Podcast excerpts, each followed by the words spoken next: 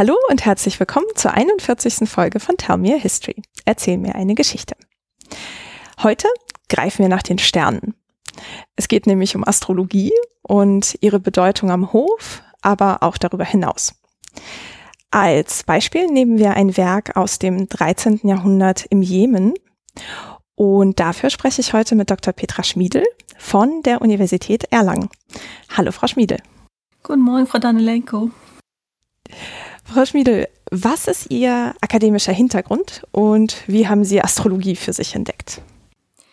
Also eigentlich komme ich von der Wissenschaftsgeschichte her, habe mich sehr viel mit Astronomiegeschichte in den arabischen vormodernen Quellen beschäftigt und habe zunehmend gesehen und gerade auch an dem Text, an dem ich gerade arbeite, den Sie erwähnt haben, aus dem Jemen aus dem 13. Jahrhundert, festgestellt, dass sich das so gar nicht trennen lässt, Astronomie und Astrologie, gerade in der Zeit. Und habe so auf diesem Weg dann auch zunehmend Interesse gefunden an Fragen zu Vorhersage, Prognose, ja. Ja, und Wissensgeschichte, das ist ein Fach, das ich studieren kann? Hm, Wissenschaftsgeschichte ist ein Fach, das man studieren kann. Ähm, es heißt an manchen Universitäten in Deutschland auch Geschichte der Naturwissenschaften ist an manchen Universitäten den Fachdisziplinen zugeordnet. Also in Frankfurt gab es früher ein Institut für Geschichte der Naturwissenschaften, an dem ich noch studiert habe, das zur Physik gehörte und aber schon seit einigen Jahren geschlossen ist. Aber inzwischen gibt es in der Geschichte in Frankfurt zwei Professoren für Wissenschaftsgeschichte, die sich dann mit unterschiedlichen Zeiten und unterschiedlichen, obwohl sind beide eigentlich Mathematikhistoriker, aber in unterschiedlichen Zeiten unterwegs. Ja. Und das heißt, man wählt dann irgendwie so eine Wissenschaft als Schwerpunkt, also was heißt ich, Mathematik, Physik und untersucht deren Entwicklung oder wie kann ich mir das vorstellen?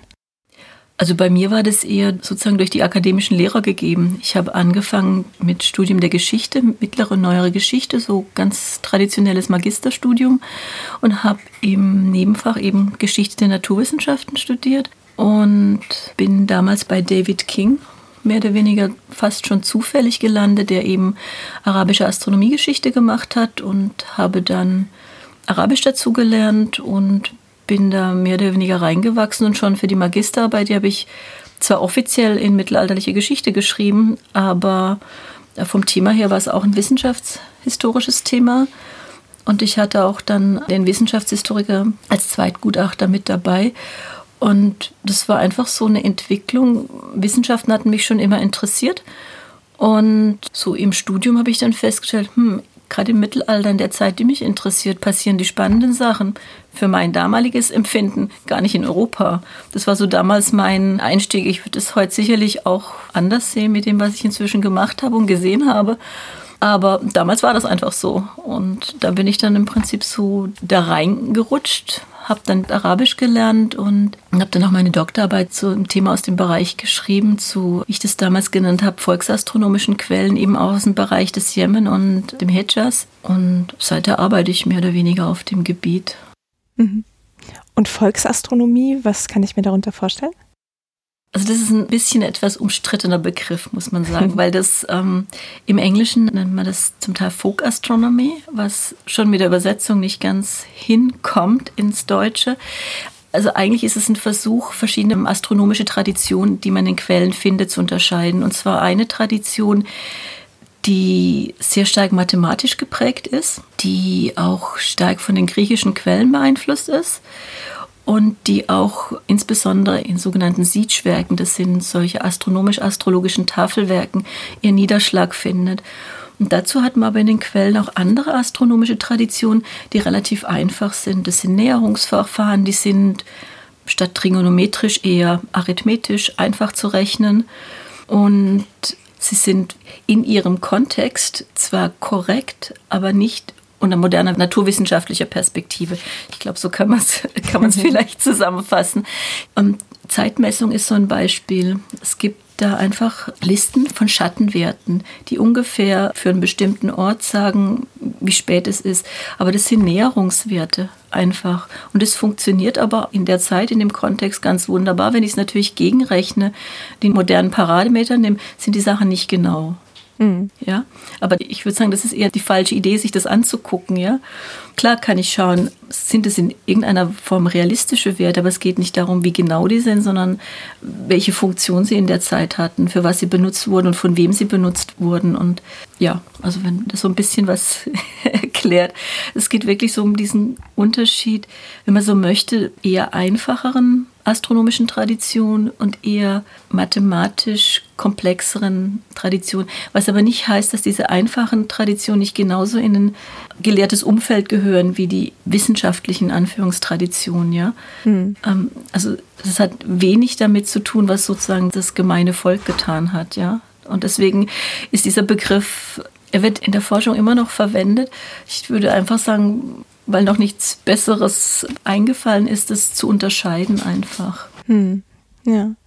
Also schon so die Idee, dass ähm, die Himmelskörperbewegungen irgendwie berechnet und vielleicht auch sozusagen vorgerechnet werden, um das im Alltag praktikabel zu machen. Also, dass man eben weiß, was weiß ich, wann die Gebetszeiten anfangen, was ja zum Beispiel auch bei der Zeitberechnung wichtig ist, ähm, mhm. wo es dann nicht so sehr darum geht, dass das jetzt auf die Millisekunde genau ist oder so, sondern so als Richtwert.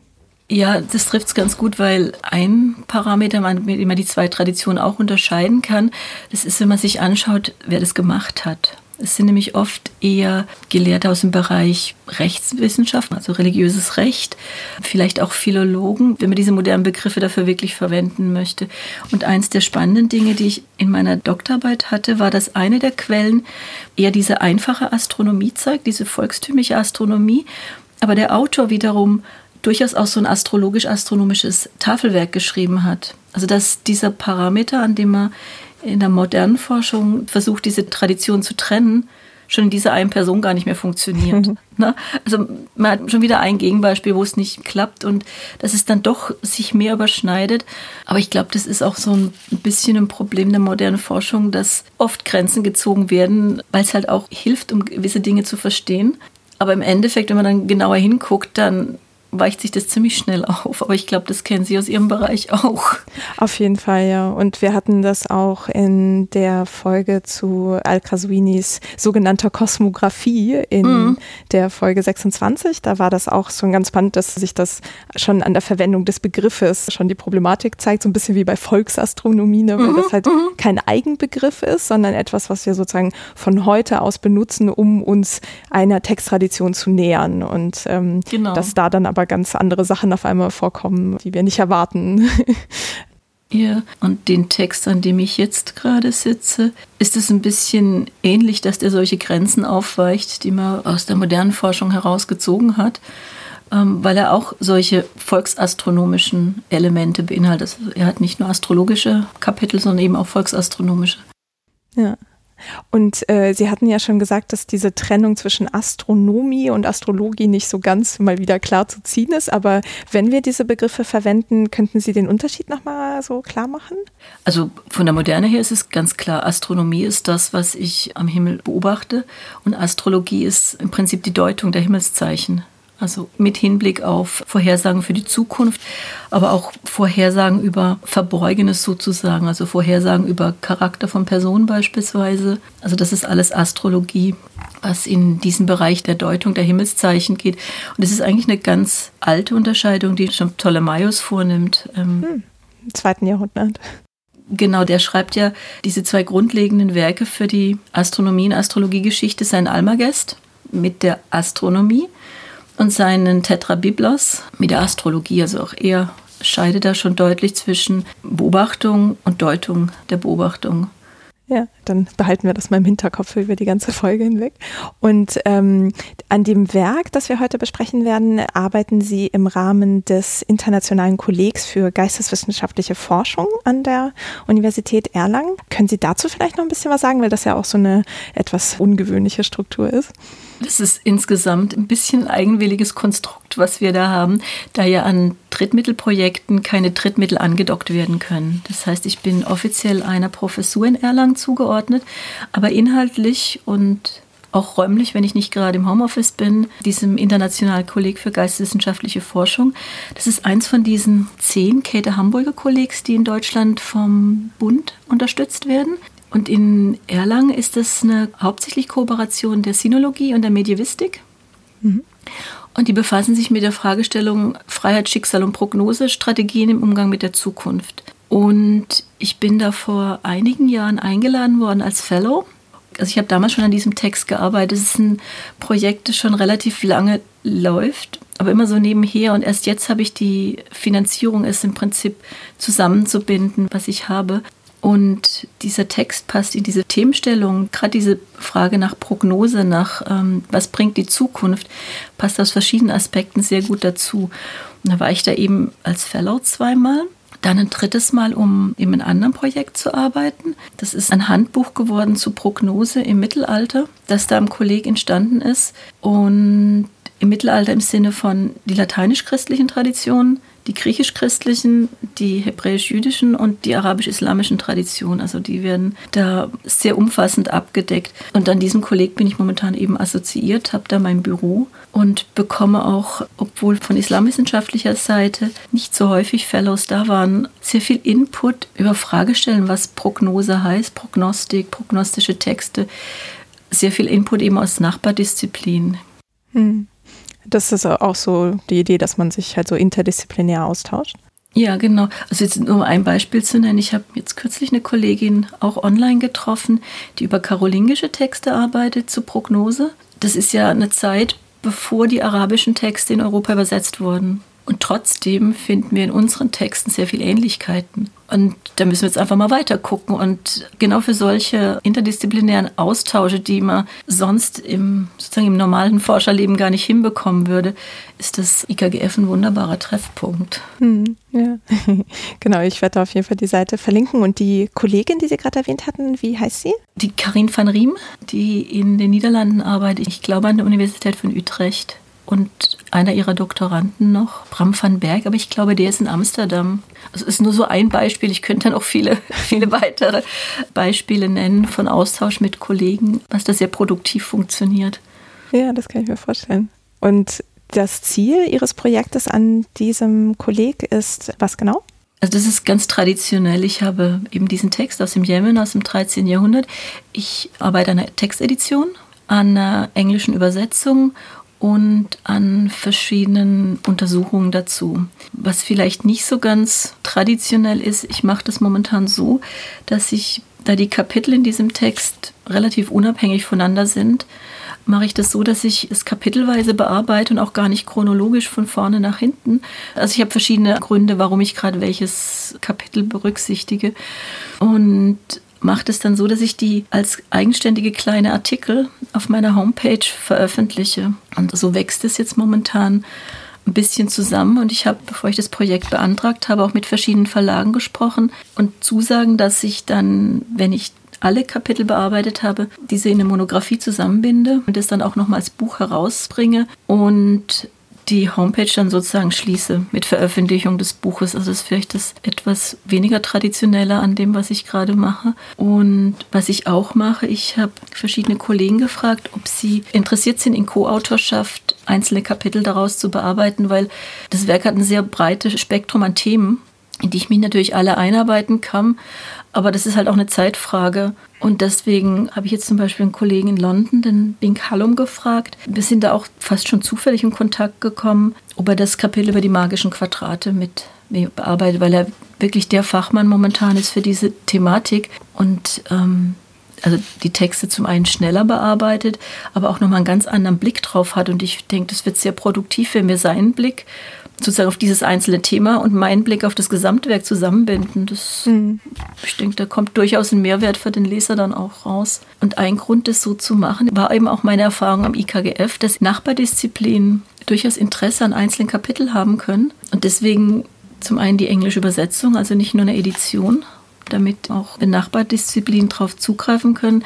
Und deswegen auch an jedes Kapitel dran eine relativ ausführliche Erklärung. Also nicht nur so eine kurze Kontextualisierung, sondern auch ein bisschen, was passiert denn da? Wie macht er das? Wie ordne ich das ein? Wo kommt es her? Wo geht es hin? So diese Themen versuche ich ein bisschen mit einzubinden.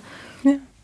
Also Das heißt, sie machen den Text zugänglich, erstmal auch für arabisch Lesende, also scheint ja noch nicht ediert worden zu sein, mm -mm, also in gedruckter nie. Version irgendwie vorzuliegen.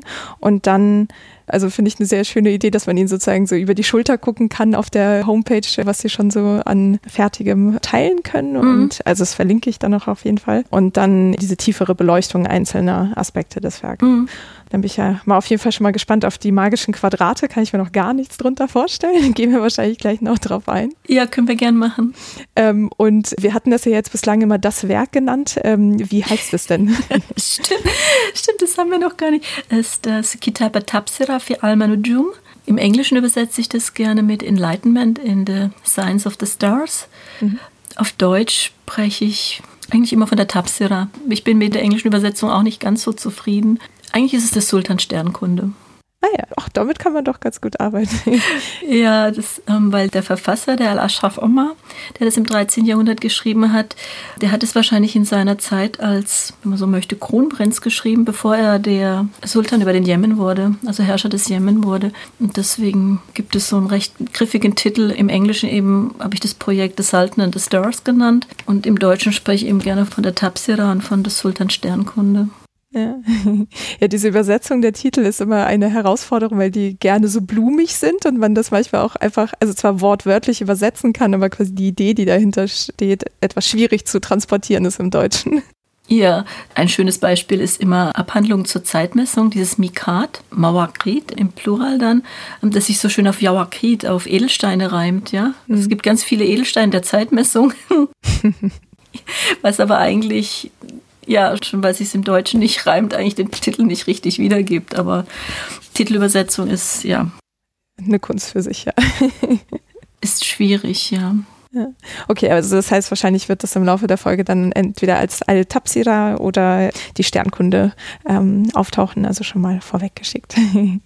Ja, toll. Dann äh, lassen Sie uns mal so ein bisschen einsteigen und uns erstmal den Kontext anschauen. Wir hatten ja schon gesagt, so 13. Jahrhundert, Jemen. Und bevor wir darauf gucken, würde ich gerne nochmal so dieses Genre, falls man es überhaupt so bezeichnen kann, äh, ein bisschen kennenlernen. Also Astrologie oder Nomi, je nachdem, wie sehr sie zusammenhängen. Können Sie da irgendwas zu den Ursprüngen irgendwie sagen? Also seit wann gibt es das so in der islamischen Geschichte? Also es gibt es relativ früh. Also mir fallen jetzt zwar die ersten Texte aus dem 8., 9. Jahrhundert ein. Also ob es davor was gab, würde ich vermuten, aber in der Zeit, in der frühen Abbazidenzeit fängt es an, wenn man so möchte, zu boomen. Ja, da habe ich dann solche berühmten Namen wie Abu Masha, der die große Einführung in die Astrologie schreibt. Ähm, ich habe in der Zeit die ersten astronomisch-astrologischen Tafelwerke, diese Sieges und einiges mehr. Ich habe mit dieser Übersetzungsbewegung in der Zeit nimmt es richtig Fahrt auf, wenn man so möchte. Also von daher gibt es das schon sehr lange. Und wenn man so von den islamisch geprägten Gesellschaften spricht, ist es natürlich ein sehr großer Zeitraum und ein sehr großes Gebiet. Da heißt es schon, dass es an unterschiedlichen Orten zu unterschiedlichen Zeiten unterschiedlich prominent war. Also es gibt ablehnende Haltung, es gibt eher fördernde Haltung, sowohl der Astrologie als auch der Astronomie gegenüber. Und das hat viele, viele verschiedene Gründe, die eben wieder von Ort und Zeit abhängen und die sich schwierig so auf einen Punkt reduzieren lassen. Mhm, ja, und Sie hatten ja gerade die Übersetzungsbewegung genannt. Das ist ja so vor allem so im langen 9. Jahrhundert der Fall gewesen. Und da wurde ja sowohl aus griechischen Quellen, aber auch eben aus sassanidischen, also altpersischen oder halt aber auch indischen Quellen übersetzt. Und ähm, sind das alles sozusagen Traditionen, auf die Astronomie und Astrologie zugreift? Oder gibt es da so eine, die da in Verbindung steht? Also in der Astronomie, in der Astrologie ist schon Ptolemaios Almagest und sein Tetrabiblus schon die Hauptwerke. Aber das ist eben nicht alles. Ne? Also gerade was Sternnamen angeht, habe ich sagen vorislamische Traditionen, die irgendwo damit reinfließen. Ich habe indische Traditionen, die mit reinfließen. Es ist zum Beispiel so, dass es diese Einteilung der Mondstationen gibt. Ich weiß nicht, ob Ihnen das was sagt. Nee. andersrum angefangen. Den Tierkreis kennt, glaube ich, so ziemlich jeder. Und, und sei es aus einer Zeitschrift, wenn wieder das Wochenhoroskop drin steht. Also von Witter bis zu den Fischen sind ja zwölf Einteilungen. Und zwar ist es eine zwölfteilige Unterteilung der scheinbaren Bahn der Sonne um die Erde, die sogenannte Ekliptik. Mhm. In zwölf Teile. Wenn man geozentrisch denkt, was ich in solchen Dingen immer anschaulicher finde, als heliozentrisch zu denken, ist es im Prinzip die Jahresbahn der Sonne um die Erde und die unterteile ich in zwölf Teile. Und in den arabischen Quellen und teilweise dann später auch in den lateinischen gibt es eine 28er Unterteilung. Und diese 28er Unterteilung hier ist eben Mondstation, das hat verschiedene astronomische Gründe. Und die kommt wahrscheinlich teilweise aus Indien und wird auch sehr viel benutzt in den arabischen Quellen, gerade in den volkstümlichen astronomischen Traditionen, von denen wir vorhin gesprochen haben. Das ist zum Beispiel etwas, was aus Indien kommt. Und was aus den persischen Quellen beispielsweise kommt, sind die sogenannten großen Konjunktionen. Das sind Konjunktionen von Jupiter und Saturn, die als besondere Zeichen gelten. Besonders wirkmächtig sind, möchte ich gar nicht sagen, weil es so eine, eine der Diskussionen ist, ja, zeigen die Sterne Dinge an oder beeinflussen sie, ja? Mhm. Und ähm, gibt es sehr viel Diskussion dazu. Aber es, wir einfach mal, es sind Zeichen für besonders große Umwälzungen. Sie zeigen zum Beispiel an, dass Dynastien wechseln, Propheten geboren werden und ähnliches. Und das ist was, was eben aus den persischen Quellen kommt. Also nur um zwei Beispiele zu nennen. Also es ist ein griechischer Nukleus mit einigem dazu aus eben vorarabischen, persischen, indischen Quellen. Gerade für den Maghreb möglicherweise sogar alten lateinischen Traditionen, die da noch reinkommen. Und als Sie gerade Konjunktionen meinten, das bedeutet sozusagen, dass Jupiter und Saturn nah beieinander stehen, oder? Genau, dass sie sehr nah beieinander stehen. Hm. Ja, ich glaube, ich hatte das auch, als ich zu Geschichtsschreibung im 10. Jahrhundert gelesen hatte, da gab es Autoren, die auch sozusagen versucht haben, bei der Ordnung der Geschichte eben solche Dynastiewechsel oder sowas dann auch zuzuschreiben, solchen Ereignissen. Und ich glaube, da war tatsächlich auch von Saturn und Jupiter die Rede. Ja, da gibt es so einen ganz interessanten Zweig der Astrologie, historische Astrologie, die im Prinzip mittels der Astrologie versucht, historische Ereignisse zu erklären. Da hat Mashallah im 9. Jahrhundert ein entsprechendes Werk geschrieben und genau da passiert das, was Sie gerade beschreiben. Mhm. Ist auch eine interessante Sache, wenn man dann Astrologie auf einmal nicht mehr nur hat, um sozusagen Zukunft vorherzusagen, sondern auch um Vergangenheit zu erklären. Und es geht schon wieder so ein bisschen in die Richtung, was ich vorhin auch sagte, dass Astrologie nicht nur Zukunft vorhersagt, sondern auch Verborgenes aufdeckt. Mhm. Oder aufdecken soll. Und ich würde dieses, die Vergangenheit erklären, das geht so meines Erachtens auch in diese Richtung. Ja. Also damit sind wir ja sozusagen auch schon bei den Funktionen dieses ähm, Genres oder sagen wir dieses Wissens, das zirkulierte. Wir haben Praktisches, wir haben in der Historiografie Vorhersage, ähm, also wo es natürlich auch eine Rolle spielt, ist Wettervorhersage und Medizin. Das darf man nicht vergessen. Ne? Ja, inwiefern in Medizin? Das ist ein sehr weites Gebiet. Das hat mehrere Aspekte. Also zum einen arbeitet Medizin ja auch mit Vorhersagen. Muss man sich erstmal ein bisschen klar machen, aber auch Medizin stellt Prognosen, ja? Medizin stellt ja nicht nur eine Diagnose, sondern auch eine Prognose. Also das ist mal so ganz grundlegend. Hat Medizin an diesem Punkt schon mal was mit Astrologie auch zu tun, ja? Weil es sagt, was weiß ich, wie sich eine Krankheit entwickeln wird. Aber dazu kommt noch, dass ähm, Medizin gerade in dieser vormodernen Zeit sehr abhängig ist von Zeitpunkten. Und Zeitpunkt ist einfach astronomische Zeit. Das ist so ein ganzes komplexes System. Da hängt die Säftelehre aus der griechischen Antike mit dabei. Adalas ist ein Punkt, der zu bestimmten Zeiten bestimmte Funktionen hat. Auch, dass man Horoskope zum Teil stellt, um eine Prognose über einen Krankheitsverlauf zu bekommen. Also das ist ein ganz weites Gebiet und viele Ärzte sind Astrologen. In der Zeit, also also ich tue mir immer ein bisschen schwer mit diesen Verallgemeinerungen, weil das, was ich vorhin sagte, sehr großer Raum, sehr große Zeit. Aber gerade wenn man zum Beispiel an die frühen Abbasiden denkt, da ist es einfach so, ja. Wir haben viele Astrologen, die sind einfach auch Ärzte. Hm. Also so 8. Jahrhundert sind wir dann ungefähr, oder? 9. Jahrhundert, ja. Aber das zieht sich durch. Also wie immer, man müsste sich es einfach noch genauer anschauen. Aber so von der Idee her hängt es einfach alles zusammen. Ähm, das ist so diese Vorstellung, dass Makrokosmos und Mikrokosmos zusammenhängen. Das eine das andere beeinflusst oder eben anzeigt, wie sich das andere entwickelt.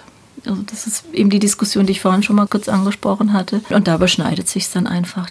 Das ist ein Bereich, der wird manchmal Jatromathematik genannt, was eigentlich eher irreführend als hilfreich ist. Ich würde eher so von astrologischer Medizin sprechen. Ja. Es gibt zum Beispiel auch entsprechende Diätvorschriften, ne, die dann wieder zusammenhängen mit der Säftelehre und die wiederum verbunden ist mit den Tierkreiszeichen, mit den Planeten und so weiter und so fort. Das hängt irgendwie alles zusammen. Okay, also dass man so Zeitpunkte für bestimmte Prozeduren sich versucht herauszuzählen oder rechnen. Genau, beziehungsweise halt auch die himmlischen Phänomene als Zeichen sieht für die Prognose. Also beide Ebenen sozusagen. Ne? Das interagiert auf verschiedenen Ebenen. Es ist ein sehr komplexes System einfach. Und als Sie gerade Mikrokosmos und Makrokosmos gesagt haben, ist also quasi der Mensch ist der Mikrokosmos oder wie? Ja, im Endeffekt schon. Kann man schon durchaus so sehen, der Mensch und der Himmel oder halt Himmel und Erde. Ja, so könnte man es grob zusammenfassen. Okay, aber das hört sich auf jeden Fall so an, als sei Astrologie und Nomi äh, im ganzen Alltags- und Hofleben sehr präsent. Also wenn Sie noch dazu nehmen, dass die rituellen Gebete im Islam an bestimmten Zeiten abzuhalten sind, haben Sie da nochmal eine Verbindung zwischen Astronomie und Alltagsleben? Das weiß ich jetzt für Syrien im 13., 14. Jahrhundert, wo dann dem Muezzin an der Moschee ein Murakit beigestellt wird, also sozusagen ein Moscheeastronom, wenn man so möchte, wo sich dann diese Verzahnung auch nochmal zeigt. Und es passiert natürlich auf sehr unterschiedlichen Ebenen. Hofastrologen hatten sie schon angedeutet, dass am Hof entsprechende Wissenschaftler tätig waren. Aber es gibt halt auch Berichte, dass auf den Märkten, in den Straßen Menschen unterwegs waren und ihre Dienste angeboten haben. Und es war wahrscheinlich ein etwas anderes Niveau wie das, was am Hof betrieben wurde an Astrologie. Hm. Also die Hand lesen auf dem Markt oder wie kann ich mir das vorstellen? Es gibt da in den Geschichten aus Tausend und einer Nacht gibt es so eine Anekdote, ich kann Ihnen jetzt aber nicht genau sagen, in welcher Geschichte, wo ein Mensch die Haare geschnitten bekommen möchte und der Friseur ankommt und der erstmal sein Astrolab auspackt und anfängt, ähm, ein Horoskop zu stellen und ganz viele Prognosen und Sachen runterzuratteln und sein Kunde etwas angenervt ist und eigentlich nur die Haare geschnitten haben möchte. ähm, aber das ist so ein Punkt, an dem ich noch dran bin. Diese eher hygienischen Vorschriften, die finde ich auch in anderen astrologischen Texten, dass es bestimmte Zeiten gibt, die geeignet sind, Fingernägel zu schneiden, Haare zu schneiden, neue Kleider zu tragen und solche Dinge. Ich denke, dafür muss es Gründe geben aber da bin ich noch nicht dahinter gestiegen, wo das herkommt. Ich habe nur schon beobachtet, dass das in diesen Elektionen heißen, diese astrologischen Texte, dass es häufig vorkommt. Ist nur so eine Beobachtung und ich denke, da muss was dahinter stecken, aber soweit bin ich noch nicht.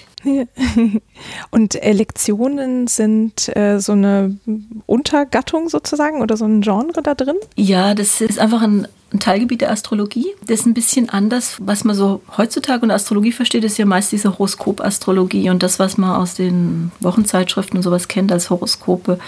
Also ein Horoskop wird ja für eine Frage oder eine Person gestellt. Es wird geguckt, welche Sternkonstellation habe ich und was sagen die mir. Und diese Elektionen, die funktionieren andersherum. Die sagen mir zum Beispiel, wenn der Mond in der und der Mondstation steht, dann ist es angeraten, eben zum Beispiel Haare zu schneiden, aber es ist nicht angeraten, auf Reisen zu gehen oder Dinge zu verkaufen oder Medizin einzunehmen beispielsweise, die mir dann im Prinzip für bestimmte Zeiten, die ich entweder über astronomische Vorgaben wie eben der Mond in der Mondstation oder die Planeten in bestimmten Tierkreiszeichen gibt aber auch zum Beispiel, das ist die erste Stunde eines Montags ist geeignet für, die zweite für und so weiter. Das sind diese Elektionen, die heißen auf Arabisch Ichtiarat oder Ibtidaat, also Anfänge. Und ich gerade finde, ich, dieses Anfänge zeigt das ganz gut. Ne? Wann fange ich eine Tätigkeit an oder wann lasse ich es besser bleiben? Ist einfach ein Teilgebiet der Astrologie eigentlich. Ja.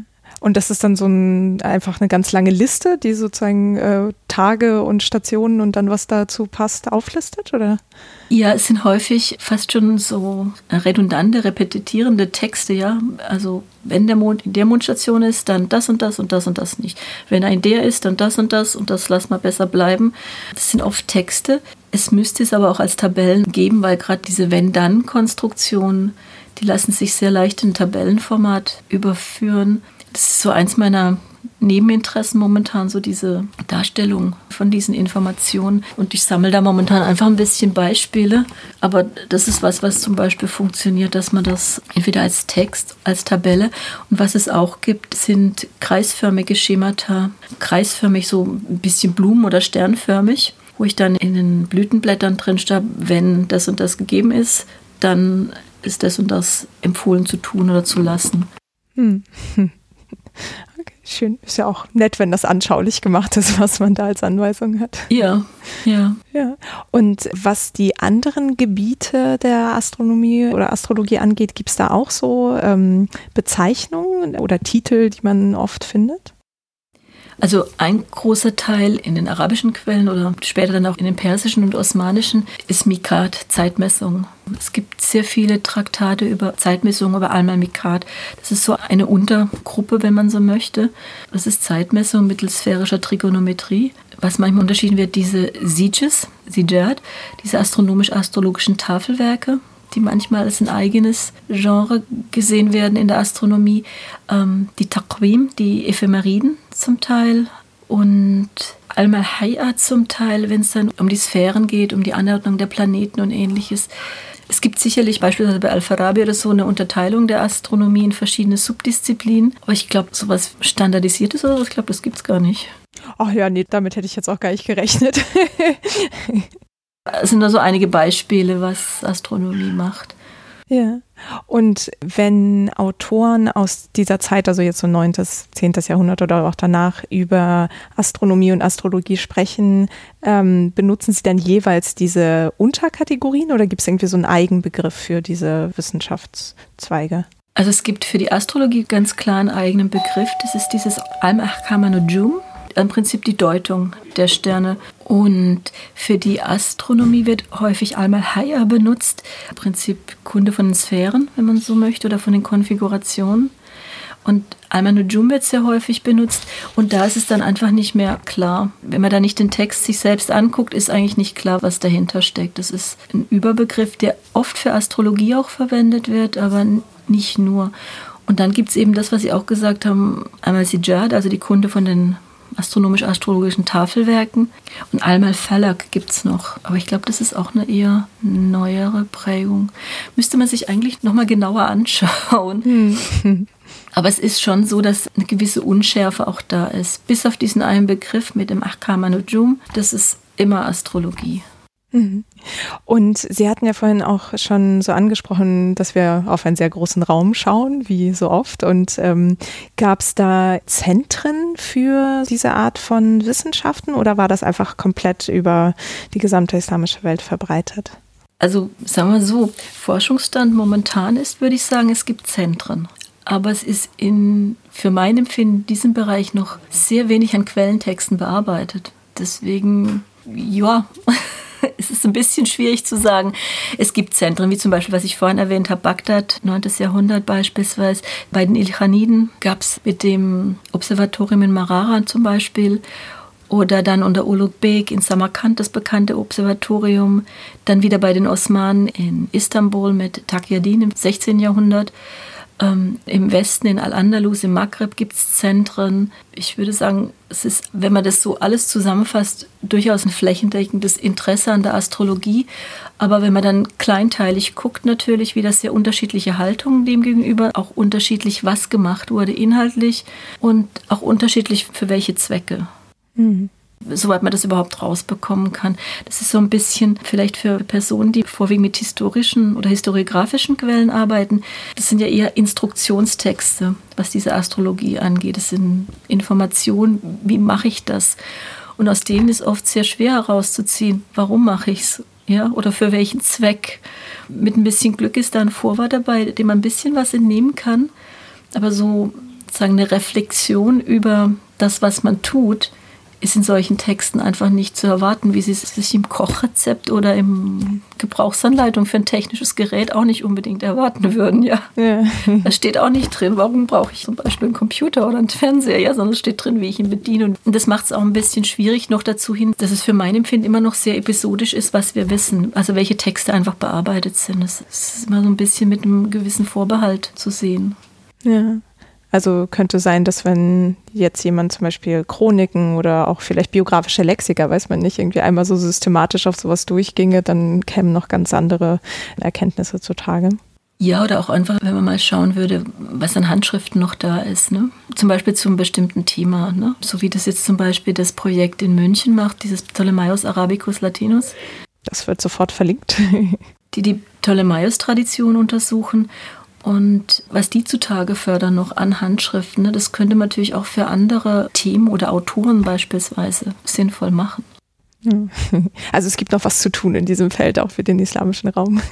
Ja, Und meine persönliche Meinung ist gerade auch, dass einfach mehr Texte ediert und vor allem übersetzt werden müssten, damit dass man sozusagen die Fachgrenzen ein bisschen auflösen kann, dass man Parallelen in Nachbardisziplinen verfolgen kann. Und das funktioniert halt einfach nur mit Übersetzungen in der Regel ins Englische. Das ist einfach heute so. Aber ich kann zum Beispiel auch nur sporadisch Griechisch lesen. Das heißt, wenn in den byzantinischen Quellen zum Beispiel was Spannendes ist, das Ähnlichkeiten aufweist, die ich interessant finde, dann kriege ich das auch noch raus, wenn mir die Kollegen helfen. Ne? Und deswegen denke ich, dass da eigentlich noch viel mehr ediert und übersetzt werden müsste. Ja. ja, da machen Sie ja auf jeden Fall auch schon einen ganz wichtigen Beitrag. Mm, und dann würde ich ganz gerne auch nochmal so auf den Jemen im 13. Jahrhundert gucken, mhm. bevor wir uns dann dem Kitab Tafsira widmen. Ähm, wie kann ich mir das vorstellen? Also 13. Jahrhundert ist ja sozusagen offiziell noch die Abbasiden an der Macht, also rein nominell jedenfalls. Ähm, war der Jemen Teil des Abbasidischen Reiches oder war das so ein eigenes Reich? Hm. Ja, also sagen wir so, ganz offiziell haben sie noch den Kalifen in Bagdad anerkannt. Aber ich glaube, das ist dann schon so ziemlich alles, was die Abbasiden in Bagdad anbetrifft. Ansonsten ist es eigentlich ein selbstständiges Reich. Mhm.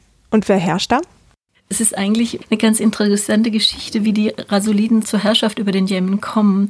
Und zwar kommen die Rasuliden ursprünglich aus dem ostislamischen Raum und es kommen dann in der Gefolgschaft von den Ayyubiden zusammen mit Saladin bis Kairo und entmachten da die Fatimiden, sind da irgendwo in der nachgeordneten militärischen Hierarchie. Das ist so 11. Jahrhundert oder? Das ist 11. bis 12. Jahrhundert, genau, 12. Jahrhundert. Entmachten dann die Fatimiden in Kairo. Und dann schickt Saladin seinen Bruder Turan Shah in den Jemen. Soweit ich mich entsinne, weil es auch Schwierigkeiten in Mekka gab, also das lag so auf dem Weg, ähm, Möglicherweise auch, weil er ihm zu mächtig wurde. Und aus dem gleichen Grund hat er ihm anscheinend die Rasuliden mitgeschickt. Also diese Familie, die müssen so im oberen militärischen Bereich unterwegs gewesen sein. Und dann kommen die in den Jemen und setzen sich da fest, erstmal die Ayyubiden. Dann ist es aber so, dass im 13. Jahrhundert der ayyubidische Herrscher nach Ägypten zurück soll und einen der Rasuliden sozusagen als Statthalter einsetzt, ja. Aber die Ayyubiden kommen nie wieder. oh, schön. Der letzte ayubidische Herrscher über den Jemen, der kommt auf dem Weg nach Norden um. Einen neuen Herrscher schicken sie nicht. Dann übernehmen in Kairo die Mamluken. Die Ayubiden war ja noch relativ kurz an der Macht. Und die Rasuliden sind dann so noch ganz kurz mal noch Statthalter und dann rufen sie sich zu Sultanen aus. Und damit haben sie sozusagen den Jemen als ihr Herrschaftsgebiet über gut 300 Jahre, ja. Mhm. Und also der Jemen war ein relativ zerstrittenes Territorium mit vielen Stämmen auch, also sehr kleinteilig. Und einer der Gründe, warum das anscheinend funktioniert hat, war genau das, dass einer von außen kam und das befriedet hat. Und schon unter den Ayubiden ist eine sehr gute Verwaltung aufgebaut worden. Und es ist einfach ein Handelszentrum mit Aden am Roten Meer. Ja? Da geht im Prinzip alles durch, was aus dem Osten kommt und nach Ägypten möchte. Und da ist sehr, sehr viel Handel. Es ist eine gut organisierte Verwaltung. Es wird gebaut, Künste gefördert und eben auch Wissenschaften gefördert. Und was eine Eigenheit ist, fast alle dieser rasulidischen Herrscher haben mehr oder weniger gelehrte Werke geschrieben. Ja? Und das ist so eine Dynastie, das gibt es wenige ähnliche Beispiele. Ich weiß, dass bei den Ilchaniden es Autoren gibt. Also es gibt immer wieder Herrscher, die Autoren waren, aber so diese Kontinuität, die ist eher eigen. Ich glaube, die Almohaden, wenn ich mich an ein Gespräch mit einer Kollegin richtig erinnere, war das ähnlich, aber da kenne ich mich überhaupt nicht aus. Hm, das war eine Dynastie in Nordafrika, ne? Genau, ich glaube, da gibt es etwas Ähnliches zu beobachten, aber sonst ist das eher eine Eigenheit für die rasulidischen Herrscher in der Zeit. Mhm. Ja, vielleicht auch schon mal ein kleiner Verweis noch, weil wir jetzt die Elchaniden zweimal hatten. Es gibt in Folge 7 so einen Überblick auch nochmal über die gesamte Dynastie. Also nur nochmal, falls jemand zum ersten Mal heute dazu schaltet. Ähm, also sozusagen so eine gebildete oder gelehrten Dynastie im Endeffekt. Ja, zum einen schon ein reiches Land, auch eben durch den Handel. Also Handel allein ist es ja nicht, ne? es gehört ja auch eine gute Verwaltung dazu und auch ein Stück weit ein befriedetes Land, sonst funktioniert das ja alles nicht. Und dann halt eben auch Förderung der Wissenschaften, Förderung der Künste und dann Blüte. Also es ist einfach das, was man so gerne als Blütezeit bezeichnet. In diesem drei, gerade unter dem Vater des von Al-Ashraf Umar im 13. Jahrhundert, der herrscht sehr lange, der Vater von Al-Ashraf Umar, befriedet das Land endgültig, organisiert es, ist schon Ja, ist auf jeden Fall auch immer eine Leistung, schaffen nicht alle Dynastien. Und wenn wir Jemen sagen, entspricht das so ungefähr dem Ausmaß des heutigen Jemen oder ist das ein anderes Gebiet? Also die Rasuliden haben nie wirklich das Hochland in den Griff bekommen. Also zeitweise haben sie auch über Sanaa und das Hochland geherrscht, aber das war nie so stabil wie die Herrschaft unten über Aden und über die Küstenebene. Das geht hin und her, aber im Endeffekt können sie das nicht halten. Das sind die saiditischen Imame, die im Hochland sitzen. Die Stämme, das funktioniert nicht auf Dauer. Hm. Und dann war Aden die Hauptstadt bei den Rasuliden? Ab 1255 war Taiz die Hauptstadt, also ein Stückchen im Hinterland. Das ist zum Beispiel auch ganz schön in dem Text, den ich bearbeite, in der Tapsira. Da ist eine geografische Tabelle drin. Das heißt, ich habe eine Liste mit Ortsnamen und dazu die geografische Länge und die Breite, wo sich der Ort befindet. Und da ist unter anderem auch Thais dabei. Und Thais ist durch so eine Segensformel besonders ausgezeichnet. Also allein in diesem eher mathematischen Text ein Hinweis drauf, wann und wo es entstanden ist. Ne? Ja. Okay, also das heißt, wir sind in einer Zeit und in einem Land oder Gebiet, in dem auf jeden Fall die Wirtschaft und auch die Kultur und Wissenschaft anscheinend floriert, so in der Zeit. Mhm. Ja.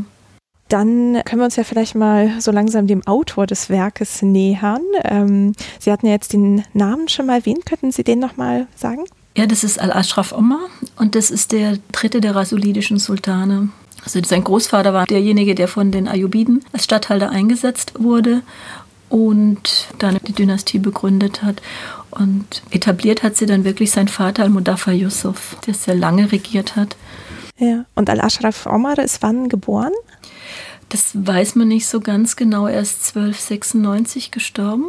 Ich hatte letztens Hinweise, ich glaube in den 1260ern hat er Militärkampagnen angeführt. Also kann man da ein bisschen rechnen, wann er ungefähr geboren sein muss. Aber Geburtsdatum haben wir keins. Mhm. Ja. ja, und die Lebensdauer ist ja auch immer sehr unterschiedlich. Also könnte sein, dass er 20 war bei den Militärkampagnen oder 40. Hm. Okay, also irgendwann so Anfang bis Mitte des 13. Jahrhunderts ist er so ungefähr geboren. Ja, genau. Seine gelehrten Werke, die sind in dem Sinn nicht datiert, aber man kann gerade auch aus den astronomischen und kalendarischen Angaben kann man ja auch zurückrechnen, von wann die sind. Und zum Beispiel die Tapsira, die müsste so aus den 1270ern sein. Mhm. Ja.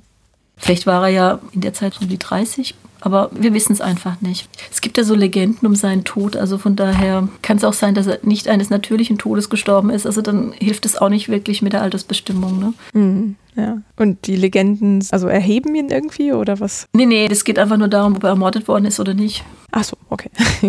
Also ich habe es mir in letzter Zeit nicht mehr genauer angeguckt. Ich weiß nur, dass es Hinweise gibt, dass dies der Fall gewesen sein könnte. So, das ist jetzt genug Konjunktiv. Ja. ja. Und er hatte anscheinend mehr als nur ein Werk geschrieben. Was war denn noch? Ja, also ich komme momentan auf ungefähr zehn gelehrte Werke, die ihm zuzuordnen sind, von denen nicht alle erhalten sind. Und was auch spannend ist, er hat nicht nur Texte geschrieben, sondern er hat auch Instrumente gebaut, astronomische.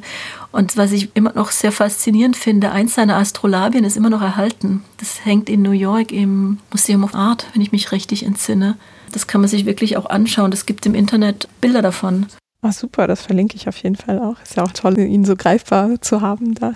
Also er hat eben diese Instrumente gebaut. Er hat auch einen Text geschrieben über diese Instrumente, also ein Text über den Bau von Astrolabien, aber auch von Wasseruhren und vom magnetischen Kompass.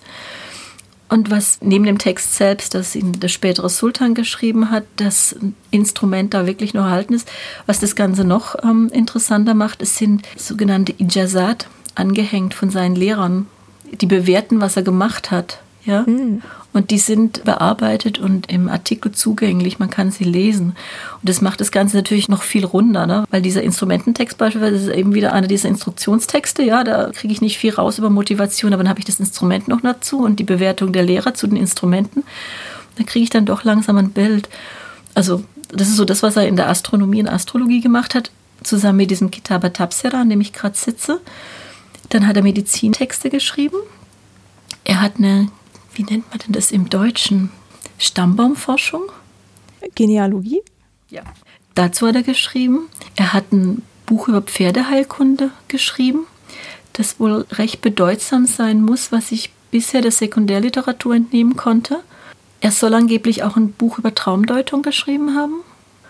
Und er hat ein Buch über Landwirtschaft geschrieben, an dem der Daniel Verisco gerade sitzt an Edition und Übersetzung. Und das ist auch nochmal so ein Werk, wo man ein bisschen sozusagen hinter die Kulissen schauen kann, weil er da im Vorwort ein bisschen erzählt, was er macht. Und zumindest Danny Varisco ist fest davon überzeugt, dass er im Jemen unterwegs war und ähm, vor Ort die Leute befragt hat und Informationen gesammelt hat. Hängt alles im Prinzip an einem Satz im Vorwort. Vielleicht bin ich einfach von Natur aus misstrauischer. Ich würde sagen, man könnte es auch anders lesen, aber es passt zumindest dahingehend, dass sich in all seinen Werken, wenn man möchte, so eine Jemenisierung durchzieht. Ja? Also man kann das zum Beispiel für sein Instrumentenbuch ganz gut zeigen, dass er sehr up-to-date ist. Er kennt Quellen aus Ägypten, die kurz vorher geschrieben sind. Das ist so das eine. Aber er passt dieses Instrument auf den Jemen an, auf jemenitische Ortsbreiten, weil astronomische Beobachtungen hängen von der Ortsbreite ab, ja. Und er passt daraufhin an. Und so dieses Anpassen auf die jemenitischen Gegebenheiten, das findet sich auch in anderen seiner Werke. Hm, ja, toll. Und das klingt ja auch so sehr orientiert an dem, was ein Herrscher können muss oder worüber er so Ahnung haben sollte, um gut und erfolgreich zu herrschen, die Themen. Ähm, ja, das ist so eine der Baustellen, an denen ich gerade am Denken und am Arbeiten bin. Also so in die Richtung, was muss ein Herrscher können, was braucht er, was gibt es so an Fürstenspiegeln, an Erziehung und ähnliches. Ähm, also in die Richtung ist eines, aber ein anderer Aspekt ist auch noch, also seine Genealogie ist ganz klar darauf hingeschrieben, die Rasuliden zu legitimieren, ihnen einen entsprechenden arabischen Stammbaum zu verpassen und Turkstämmigkeit zu reduzieren. Da hatten dann der Mahoney einiges dazu gemacht. Aber ein anderer Aspekt ist noch so ein bisschen pragmatisches Wissen, scheint es zu sein, wenn man die Pferdeheilkunde gerade im Blick nimmt, aber auch den landwirtschaftlichen Text. Und das spiegelt sich ja ein Stück weit in der Tapsira. Aber so ein bisschen was anderes scheint auch zu sein, Hilfe für Entscheidungen zu finden um Entscheidungen treffen zu können. Also das ist so eine Funktion auch in der Astrologie, auch an anderen Zeiten und Orten, dass diese Vorhersagen ja auch helfen bei der politischen Entscheidungsfindung. Und bei Al-Ashraf Umar, ich bin mir da noch nicht so ganz sicher, wo das hingeht. Und das hängt auch damit zusammen, dass ich mir bei diesem Kitaba Tapsira noch nicht so schlüssig bin, warum er das geschrieben hat. Also meine Arbeitshypothese ist momentan, dass es so eine Art Handapparat für ihn war. Ja, dass er die Texte gesammelt hat, die er entweder besonders interessant fand, aus welchen Gründen auch immer, oder Einzelheiten, die er sich nicht merken konnte, die er öfter nachschlagen wollte. Aber das ist nur so eine Arbeitshypothese, weil genauso diese Idee, was muss ein Herrscher können, ob das irgendwas noch Fruchtbares bringt, das muss ich noch sehen. Hm. Aber es ist durchaus eine Frage, die sich immer wieder stellt. Und da ist es natürlich auch in dem Fall sehr gut, dass sich ein zurückschauen kann, was hat denn sein Vater an gelehrten Werken geschrieben? Was haben seine Nachfolger geschrieben? Gibt es da irgendwie Parallelen oder haben die andere Sachen gemacht? Haben die andere Dinge interessiert? Und also was ich zumindest für die Nachfolger sagen kann, ist, also das Interesse an Astronomie, Astrologie scheint sich ein bisschen zu halten. Ja. Und äh, bei der Landwirtschaft, da fällt mir auch gerade ein, ich hatte neulich zufällig eine Webseite gefunden, wo gerade arabische Texte zu Landwirtschaft so aus allen Perioden irgendwie. Das Filaha-Projekt, ne? Genau, ja, das verlinke ich auch nochmal. Das fand ich auch ganz spannend, weil das halt irgendwie so eine Gattung ist, die mir in meiner Arbeit noch nicht untergekommen war. Und wenn selbst Herrschende dazu schreiben, ist das ja vielleicht auch mal ein Blick wert so. Ja, und er hat auch in diesem Kitab Tapsir ein Almanach drin. Das ist so das einzige Kapitel, das ediert und übersetzt ist, auch von Daniel Varisco.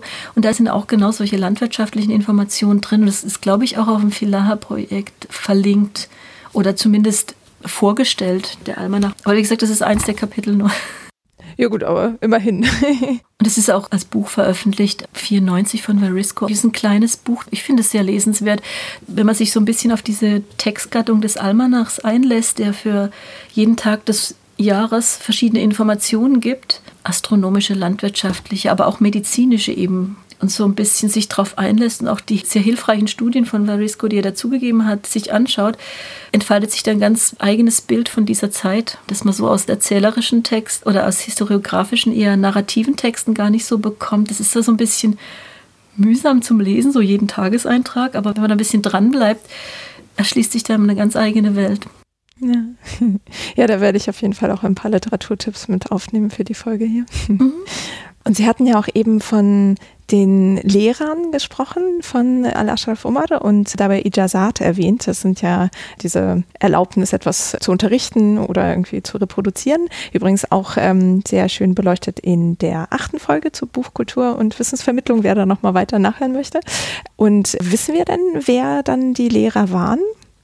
Also ich glaube, es stehen Namen drunter, aber damit erschöpft sich unser Wissen schon. Ah, okay, schade. Also waren jetzt keine so prominenten Wissenschaftler oder so?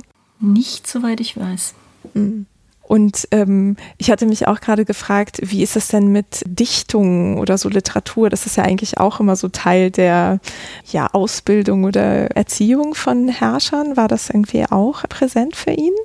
Ich glaube nicht. Also ich weiß, dass sein Vater hat eine Sammlung von 40 Hadithen erstellt.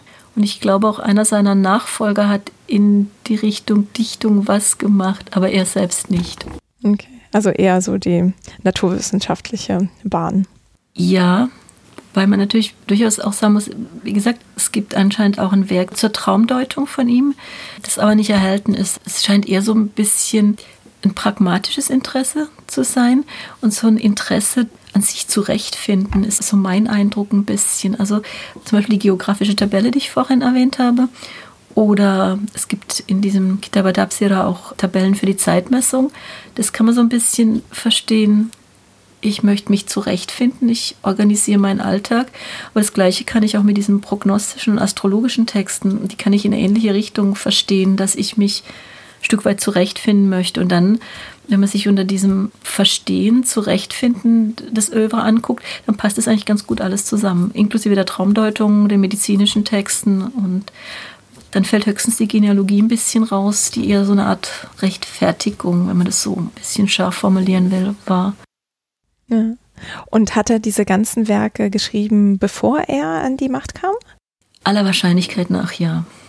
Es gibt eine Geschichte der Rasuliden, die einer seiner Nachfolger entweder mitgeschrieben oder zumindest gefördert hat, aus dem 14. Jahrhundert. Und da gibt es ein, zwei Stellen, die darauf hinweisen, dass er erst danach den Thron bestiegen hat. Und es ist vielleicht auch unter eher praktischen Überlegungen ist es wahrscheinlicher, dass er, wenn er dann wirklich der Herrscher ist, nicht mehr die Zeit hatte, wie in der Zeit als Kronprinz, wenn man das so sehen möchte. Also sein Vater hat sehr lange geherrscht. Es dürfte gut sein, dass er relativ alt schon war, als er auf den Thron kam. Und dann ist er einfach eine lange Zeit. Die füllt man dann mit Wissenschaft. Anscheinend ja. Ja, schön. Okay, also das heißt, er hat ähm, lange Zeit gehabt, um sich sozusagen in seinen pragmatischen Wissenschaften auszutoben. Und dann schauen wir doch mal auf das Kitaba Tapsira. Und da würde ich gerne erstmal mit den Artefakten anfangen. Also quasi, was haben wir überhaupt noch davon? Wie ist das erhalten? Also ich habe inzwischen zwei Handschriften. Die eine liegt in Oxford und dürfte relativ nah an der Entstehungszeit sein. Verschiedene Kollegen haben sie aufs 14. Jahrhundert und auf den Jemen datiert, also die dürfte recht nah dran sein. Ähm, die ist sehr ansprechend gemacht. Die hat ein sehr ansprechendes Mise en page, die ist mit roter und schwarzer Tinte abgesetzt. Die hat zwischen dem Vorwort und dem Text selbst ein Inhaltsverzeichnis mit 50 nummerierten Kapiteln. Oh wow, das ist ungewöhnlich. Ja, und sehr ausführlichen Kapitelüberschriften, denen doch ganz gut zu entnehmen ist, was dann passiert. Und die Kapitel sind auch fast vollständig erhalten in der Oxforder Handschrift. Es fehlt mir bisher nur ein Vorhersageverfahren. Ich kenne das im Englischen unter Letterism. Im Prinzip geht es darum, dass ich die Buchstabenwerte, also ich habe im Arabischen dieses alphanumerische System, wo mir der Buchstabe ein Wert zugeordnet ist, ein Zahlwert. Und mit verschiedenen Verfahren kann ich dann zum Beispiel aus dem Namen den in Zahlwert übersetzen und dann zum Beispiel bei zwei Gegnern entscheiden, wer von beiden gewinnt. Ein Duell oder ähnliches, ja. Und da gibt es was dazu, das aber fehlt im Text. Und es fehlt noch ein bisschen was zur Vorhersage mittels des Hofes um Sonne und Mond. Also das ist das, was ich bisher gesehen habe, was fehlt. Sonst ist der Text vollständig, hat, ich glaube, so ungefähr 25 Zeilen, ist in Nasri geschrieben und teilweise punktiert, teilweise nicht. Ja, also Nasri ist so eine bestimmte Schriftart. eine schöne runde Schrift. Ich glaube, in Gassex Vademecum sind Beispiele dazu drin, zu diesen verschiedenen Schriftarten, wenn sich das jemand anschauen möchte. Genau, Adam Gadget, den kann ich auch mal verlinken. Das ist so ein ganz tolles Handbuch zu allem, was irgendwie mit Handschriften zu tun hat. Da ist auch eben diese Abschnittnotation zum Beispiel kurz erklärt, wie die Zahlenwerte den Buchstaben zugeordnet sind. Das ist da auch drin. Also es ist hübsch gemacht, wenn man es so zusammenfassen möchte, und verhältnismäßig gut zu lesen. Ja. Also das scheint ein professioneller Kopist hergestellt zu haben und jetzt nicht jemand für einen Eigennutzen oder so. Da ist ja manchmal die Schrift so ein bisschen krakeliger. Es macht einen recht repräsentativen Eindruck. Mhm. Ja, das trifft es ganz gut. Sie sagten ja, es hat 25 Zeilen und was ist der Umfang? Ähm, es sind 166 Folio, alles in allem. Also doppelt so viele Seiten? Mhm. Genau, also über 320 Seiten. Am Anfang Titelblatt, ein paar Schmierseiten, am Schluss ein bisschen was, was nicht dazugehört. Aber das ist der Umfang, genau. Und wie gesagt, 50 Kapitel und die sind auch sehr, sehr unterschiedlich lang. Und auch vom dem, wie das Wissen dargestellt ist, sehr unterschiedlich. Also es gibt Fließtexte, es gibt Tabellen, es gibt Schemata, Diagramme, so bunt gemischt und auch gerade diese unterschiedliche Anordnung des Textes in Diagrammen, in Tabellen und so weiter, die ist oft auch sehr ansprechend in rot und schwarzer Tinte wieder abgesetzt. Es gibt insgesamt ein sehr hübsches Bild. Mhm. Ja, und das hilft ja auch immer dann beim Orientieren, weil es halt keinen Index gab am Ende und so kann man sich dann beim Durchblättern so an den roten Überschriften festhalten. Genau. Und da das relativ nah am ursprünglichen Text sein dürfte, diese Handschrift, ähm, ist halt auch die Frage, ob dieses Layout, dieses Mise en Page übernommen wurde aus der Originalhandschrift. Und deswegen komme ich eben auf die Idee, dass es vielleicht sowas wie ein persönliches Nachschlagewerk gewesen sein könnte. Oder etwas, das man so in der Runde benutzt hat, weil es eben so repräsentativ und ansprechend gemacht ist. Aber das sind alles Spekulationen, die ich im Endeffekt nicht belegen kann. Hm, ja. Und die Handschrift ist zugänglich irgendwie online oder? Nee, die ist leider nicht zugänglich online. Die liegt in Oxford in der Bodleian Library und ist nicht online zugänglich. Was zugänglich ist, ist die zweite Handschrift, die es gibt. Die liegt in Paris. Da gibt es ein Digitalisat. Das verlinke ich auch. Die ist aber deutlich später. Die ist Mitte 17. Jahrhundert, ist auch von der Handschrift eher aus dem östlichen islamischen Raum. Und der fehlt beispielsweise das Inhaltsverzeichnis. Damit geht es schon los. Ihr fehlen Teile, die ich in der Oxforder Handschrift habe. Sie hat andere Dinge drin, die neueren Datums sind, die ich in Oxford gar nicht finden kann. Und sie hat auch ältere andere Teile. Es ist ein ziemliches Durcheinander. Also im Vergleich zur Oxforder Handschrift macht die Pariser Handschrift einen weniger organisierten Eindruck. Also ich mache es momentan so, dass ich mich für die Edition an der Oxforder Handschrift orientiere, weil die einfach zuverlässig erscheint, alles in allem. Und die Pariser Handschrift nur heranziehe, wenn ich Dinge gar nicht lesen kann. Sonst hilft die mir relativ wenig. Was natürlich ganz spannend wird, also das kann ich wahrscheinlich im Rahmen dieses Projekts gar nicht machen, wäre sich die Zusatzteile genauer anzuschauen. Was anders ist, was ich mir ein bisschen genauer angeguckt habe, ist die geografische Tabelle und das ist ganz klar die geografische Tabelle in der Oxforder Handschrift, die ist wesentlich kürzer. Der fehlt auch eine Spalte an Informationen und die gehört zu einer komplett anderen Tradition als die geografische Tabelle in der Pariser Handschrift. Die in der Pariser Handschrift ist wesentlich umfänglicher, die hat auch mehr Informationen in der Tabelle selbst. Also nicht nur Orte, sondern noch irgendwie. Ähm, die hat dann auch noch Beschreibung, ich glaube, wenn ich mich richtig entsinne, Beschreibung zu den Orten und andere Informationen mit dabei, die alle in der Oxforder Handschrift fehlen. Und ich habe mir die geografischen Koordinaten auch angeguckt und das mit dem Kollegen besprochen, der sich da sehr gut auskennt das ist auch von den Daten her eine andere Tradition. Also die sind im Endeffekt unabhängig. Und da ist halt die Frage, was an zusätzlichem Material in dieser Pariser Handschrift noch drin ist, ob dafür Ähnliches gilt, ob die aus ganz anderen Traditionen dazugestückelt sind. Aber ich habe die Pariser Handschrift mehr oder weniger zufällig durch einen Kollegen gefunden. Ich habe lang gesucht, ob ich noch eine andere finde, außer der Oxforder. Habe dann irgendwann aufgegeben und dann so ähm, mehr oder weniger per Zufall stolper ich nochmal über eine, was ich extrem spannend finde, insbesondere halt auch, weil die Schrift so auf den ostislamischen Raum deutet. Die ist ein bisschen kursiv, ne? Oder? Mhm, genau.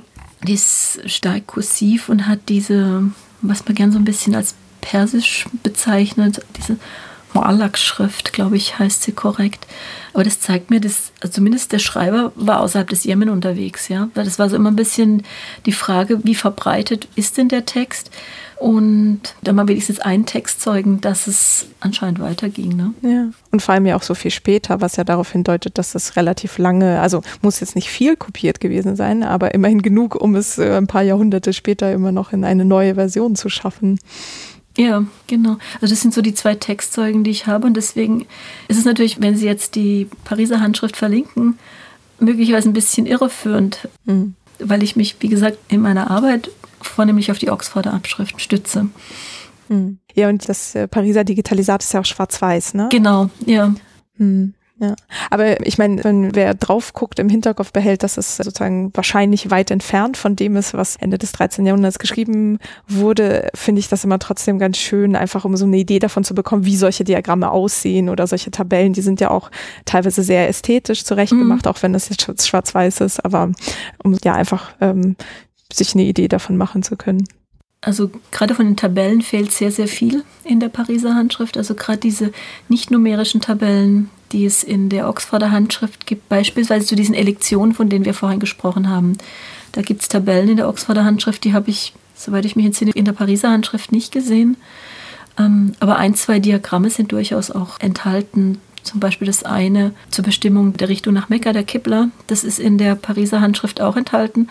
Und das ist eins der Dinge, was die Pariser Handschrift auch mehr hat. Die hat noch ein zweites Schema. Und die hat am Ende noch ein Kibla-Diagramm auch mit drin. Also da hat sie zum Beispiel deutlich mehr Material, sogar grafisch angeordnetes Material. Hm. Ja.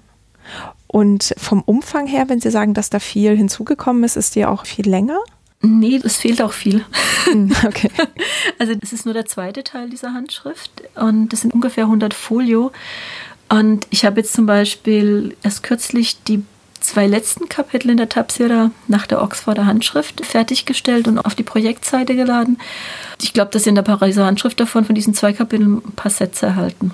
Mhm. Also da fehlt ganz, ganz viel beispielsweise. Und die Pariser Handschrift, die kriegt auch nur so 15, 18 Zeilen auf eine Seite. Insgesamt fehlt mehr, aber es ist trotzdem noch was zugefügt. Ja. Und als Sie gerade sagten, dass Sie ja auch gesucht hatten, ob Sie noch andere Kopien äh, finden, hatte ich mich gefragt, ob beide Handschriften den gleichen Titel auch im Katalog vielleicht tragen. Also oft ist ja das Problem sozusagen, wie findet man Handschriften ähm, schon darin, dass sie nicht immer gleich heißen oder gleich betitelt wurden? Ähm, also das Tapsira hält sich, aber der Nachsatz sozusagen ähm, ändert sich. In der Pariser Halbschrift heißt Tapsira lil Mubtadi, also für den Anfänger. Ich weiß gar nicht, ob da im Katalog überhaupt Al-Manujum vorkommt. Hm. Müsste ich auch nochmal nachschauen. Ich hatte die Standardliteratur mir angeguckt, auch Kataloge, und hatte nichts gefunden und habe dann nochmal geschaut, weil im Jemen einige Katalogisierungsprojekte im Gang waren. Und es war nicht so ganz einfach, an die Kataloge dran zu kommen, an Informationen dran zu kommen, weil ich dachte, wenn ich noch was finde, dann am ehesten im Jemen. Aber für mich überraschend habe ich dann in Europa noch eine Abschrift gefunden. Ne? Ja. Und auch noch eine, die wahrscheinlich eher so aus dem islamischen Osten vielleicht kam. Ja, aber ich habe das jetzt nochmal auf meine Arbeitsagenda gesetzt, nachdem ich mich da anscheinend ja getäuscht habe. Also ich bin immer noch der Ansicht, dass es sich im Jemen Abschriften finden müssten. Aber da habe ich wirklich was zumindest getan, was ich konnte. Aber ich werde jetzt einfach nochmal in den europäischen ähm, Sammlungen schauen und gerade auch nochmal in Istanbul schauen. Ähm, da ich mich ja, wie gesagt, auf die Oxforder Abschrift konzentriere, ist das nicht gerade oberste Priorität. Aber das ist eins, was ich unbedingt noch tun möchte weil es halt einfach viel aussagt, wenn ich weitere Handschriften finden würde. Auch wenn ich sie dann vielleicht für die Edition nicht mehr berücksichtigen kann oder es auch nicht sinnvoll ist vom, vom Text her, je nachdem, das, das muss ich dann zeigen. Aber es sagt ja sehr viel über die Überlieferungsgeschichte. Hm. Und ob das so ein, nur ein lokales Phänomen war oder tatsächlich irgendwie weitere Leserschaft fand. Ja, genau. Wobei man muss dazu sagen, was inhaltlich in dieser Tapsira ist, das ist nichts Besonderes. Das ist reichlich bekannt aus anderen Texten, aber es wird auf eine sehr eigene Art zusammengestellt. Dann habe ich eben diesen Punkt, dass ich einen Verfasser habe, der später der regierende Herrscher ist. Und ich habe viel Kleinteiliges, das so für Aha-Effekte sorgt. Ich weiß nicht, ob man das so beschreiben kann. Ähm, ist natürlich schwierig zu erklären. Ein Beispiel ist die magischen Quadrate. Es gibt so zwei Möglichkeiten, die dem Planeten zuzuordnen. Und ich habe halt eine Methode in dieser Tapsira. Ich habe aber in vielen Quellen eine andere Methode, wo sich anscheinend diese Tradition hier gehalten hat, im Jemen im 13. Jahrhundert, die in anderen Bereichen dann eher im Schwinden begriffen ist. So ist es ab und zu. Hm, ja. Sind diese magischen Quadrate in der Pariser Handschrift auch enthalten? Nee. Mm -mm. Okay, schade, sonst hätte man da mal drauf gucken können. ähm, nein, die sind da nicht enthalten. Aber es ist gerade ganz neu rausgekommen bei Brillen Handbuch der okkulten Wissenschaften. Und da ist ein ganz großer Beitrag von Bing Hallum drin zu den magischen Quadraten. Das müsste so der absolute State of the Art sein, was die Forschung dazu anbetrifft. Ich habe die magischen Quadrate vor Jahren im Artikel veröffentlicht, der online auf meiner Projektseite verlinkt ist. Da hat mir der Verlag gestattet, das dazuzustellen. Also kann man sich die einfach auch mal anschauen. Ähm, das ist keine Komplettedition des entsprechenden Kapitels, aber so ein paar Hinweise einfach. Der Artikel heißt irgendwie Magic and Medicine im 13. Jahrhundert im Jemen. Mhm. Das kommt auf jeden Fall auch in die Literaturliste. ähm, ja, damit sind wir ja schon direkt sozusagen im Inhalt dieses Werkes und vielleicht bleiben wir mal kurz bei den magischen Quadraten. Also wie kann ich mir das vorstellen? Das ist jeweils ein Quadrat, das irgendwie Text drin hat und Text drumherum oder wie sieht das aus? Nee, nee, das sind Zahlenquadrate. Das ist Mathematik. und zwar haben die die gleiche Zeilen- und Spaltenlänge. Ja? Und die Mathematik dahinter ist sozusagen, dass zum Beispiel das kleinste Quadrat ist ein 3 auf 3, dass ich jede Zahl von 1 bis 9 hier unterbringe in diesem Quadrat.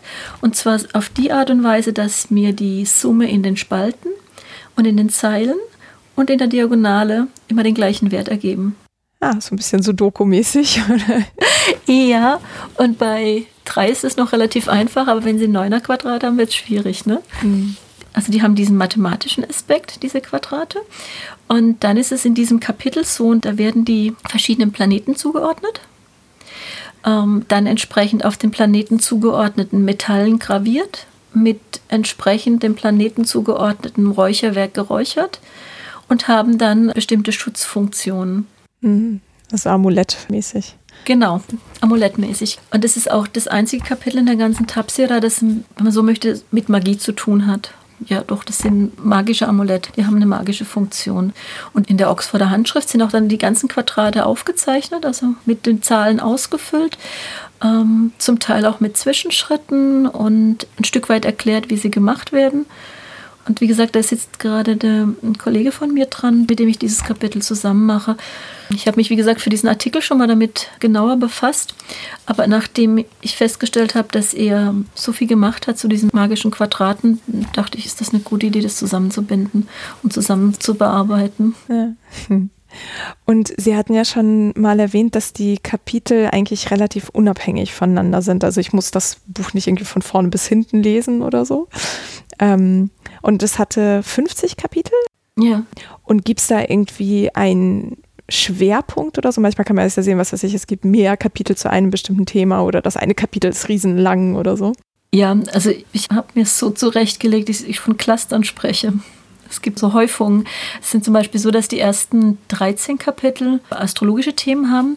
Und zwar vorwiegend astrologische Themen, die sich in dieser Mutral-Literatur finden. Es gibt, wenn man so möchte, ein eigenes Genre der Einführung in die Astrologie, astrologische Einführungstexte. Okay, so das Handbuch quasi, oder? Ja, und so das früheste dazu ist die große Einleitung von Abu Masha aus dem 9. Jahrhundert. Und was sich in diesen 13 Kapiteln haben, das ist so inhaltlich das, was Abu Masha da grundlegend vorstellt, was auch dann in verschiedenen anderen Texten anders zusammengruppiert, mit anderen Traditionen verbunden, so diese Mutral-Literatur eben begründet, die dann auch ins Lateinische übersetzt wird. Und das ist, was die arabische Astrologie in Europa bekannt macht. Das sind solche grundlegenden astrologischen Dinge wie die Eigenschaften der Tierkreiszeichen, die Farben der Planeten, verschiedene Aspekte und andere astrologische Referenzsysteme und solche Sachen. Also ganz grundlegende Sachen sind da drin. Das ist so ein Cluster. Dann gibt es einen relativ ausführlichen Teil zur Zeitmessung, wo es auch um die Bestimmung der Tagesgebete, also des Mittagsgebetes und des Nachmittagsgebetes geht. Und dann habe ich noch so ein bisschen, in Anführungsstrichen, Kleinkram die zwei mathematischen Kapitel, die ich gerade veröffentlicht habe, da geht es um Zahlensysteme, die erklärt werden, also sehr, sehr grundlegend. Ähm, ich habe ein kleines Kapitel zum Astrolab, ein kleines Kapitel zu Wasseruhren. Ich habe eben diese geografische Tabelle, die ich auch schon vorveröffentlicht habe. Ähm, ich habe ein Kibler-Schema, also dieses volksastronomische, da sind wir wieder dabei, Verfahren, um die Richtung nach Mekka zu bestimmen. Das ist immer so aus verschiedenen Orten oder ist das dann aus Thais oder Aden heraus? Diese Kibler-Schemata, das sind wirklich Diagramme mit der Kaaba in der Mitte und die Orte drumherum gruppiert in zwölf Sektionen. Also sowas habe ich drin. Und an was ich momentan sitze, sind zwei Kapitel.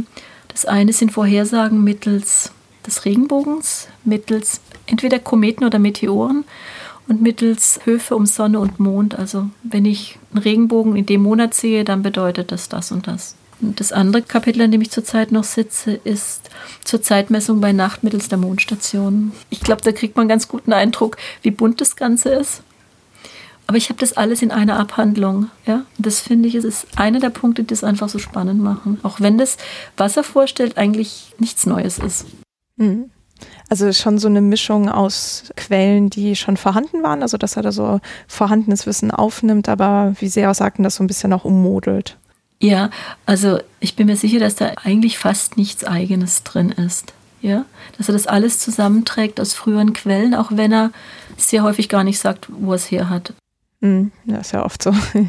Ja, und meine Idee ist halt so ein bisschen, sowas Grundlegendes, wie zum Beispiel die Zahlensysteme zu erklären, ja. Das ist so grundlegend. Vielleicht war er der Meinung, da brauche ich einfach keine Quelle. Das ist so Allgemeinwissen, das, das schreibe ich jetzt zusammen, da brauche ich keine Quelle. Ne? Das ist so ein bisschen die Frage, die sich da auch stellt. In einigen Kapiteln nennt er auch seine Quellen. Was er zum Beispiel mehrfach anführt, ist ein Al-Farisi, der am Hof seines Vaters als Astronom, Astrologe gearbeitet hat. Den erwähnt er mehrfach. Und das ist auch nochmal so ein schöner Hinweis, dass der Text aus dem Jemen ist aus der Zeit, ne? Weil so bekannt war dieser Astronom nicht oder Astrologe. Ja, ja, und ich meine, Al-Farisi heißt ja einfach nur derjenige aus Faris, also aus der Provinz im Iran. Er ist ja jetzt auch nicht so ganz spezifisch. Also gibt er nicht noch mehr über den Namen an. Doch, ähm, ich bekomme es nur gerade nicht zusammen. Okay, alles klar. Und das weist ja auch darauf hin, dass die Gelehrten importiert wurden quasi. Das ist bei Al-Farisi sehr stark die Vermutung, weil er einen persischen Text auch übersetzt hat. Einen persischen astrologischen Text, wenn ich sein Oeuvre richtig im Kopf habe, ja. Also das scheint schon eine Herkunftsbezeichnung in dem Fall gewesen zu sein. Den zitiert er in mehreren Kapiteln und das passt dann ganz gut so in das Gesamtbild rein. Aber er zitiert auch beispielsweise ähm, Khrushchev Laban, das ist 11. Jahrhundert Iran, so ganz grob, der auch so eine, also eine Einführung in die Astrologie geschrieben hat, aber auch so ein astronomisch-astrologisches Tafelwerk. Den erwähnt er beispielsweise. Ähm, er zitiert auch antike Quellen. Da muss ich aber noch schauen, woher die kennt. Ob er die aus arabischen Übersetzungen kennt oder wie da die Zusammenhänge sind. Das habe ich noch nicht gefunden. Mhm. Okay. Aber immerhin ergibt sich so ein Bild davon, dass er durchaus belesen ist und in verschiedenen Traditionen unterwegs ist. Auf jeden Fall. Und wenn man da noch dazu nimmt, was man über sein Instrumentenbuch weiß, da wird deutlich, dass er Quellen aus Ägypten kennt, die relativ neu sind, die in den 1270ern geschrieben sind. Also man kann das ägyptische Werk nicht genau datieren, aber dann ist er da irgendwo auf dem Laufenden. Ja, also die Verbindung nach Ägypten zu den Verwandten ist aktiv anscheinend noch. Ich weiß nicht, ob sie noch Verwandte in Ägypten hatten, aber es gab immer sehr enge Beziehungen zwischen Ägypten und dem Jemen über die Ayubiden anfangs, aber auch unter den Mamluken. Klar, das war nicht immer alles positiv, aber es gab auf jeden Fall enge Verbindungen. Hm. Ja. Und gibt es irgendwie eine Einleitung bei dem Werk? Also es gibt ein Vorwort, das habe ich jetzt gerade eben vor zwei Monaten veröffentlicht in der Zeitschrift für Geschichte arabisch-islamischen Wissenschaften, wo ich so ein bisschen versucht habe zu verstehen, warum er den Text schreibt, ob ich daraus etwas herleiten kann, weil er in der Einleitung schreibt, er würde es für Anfänger auf dem Gebiet tun und auch so, damit man nicht so viele Bücher zum Nachschlagen bräuchte. Mhm. Und ich habe mir halt überlegt, was ist denn das für eine Aussage? Ist das etwas, was eher so ein Topos ist? Oder ist es doch seine Causa Scribendi, die er dahinter hat, ja? Seine Motivation, die Tapsira zu schreiben.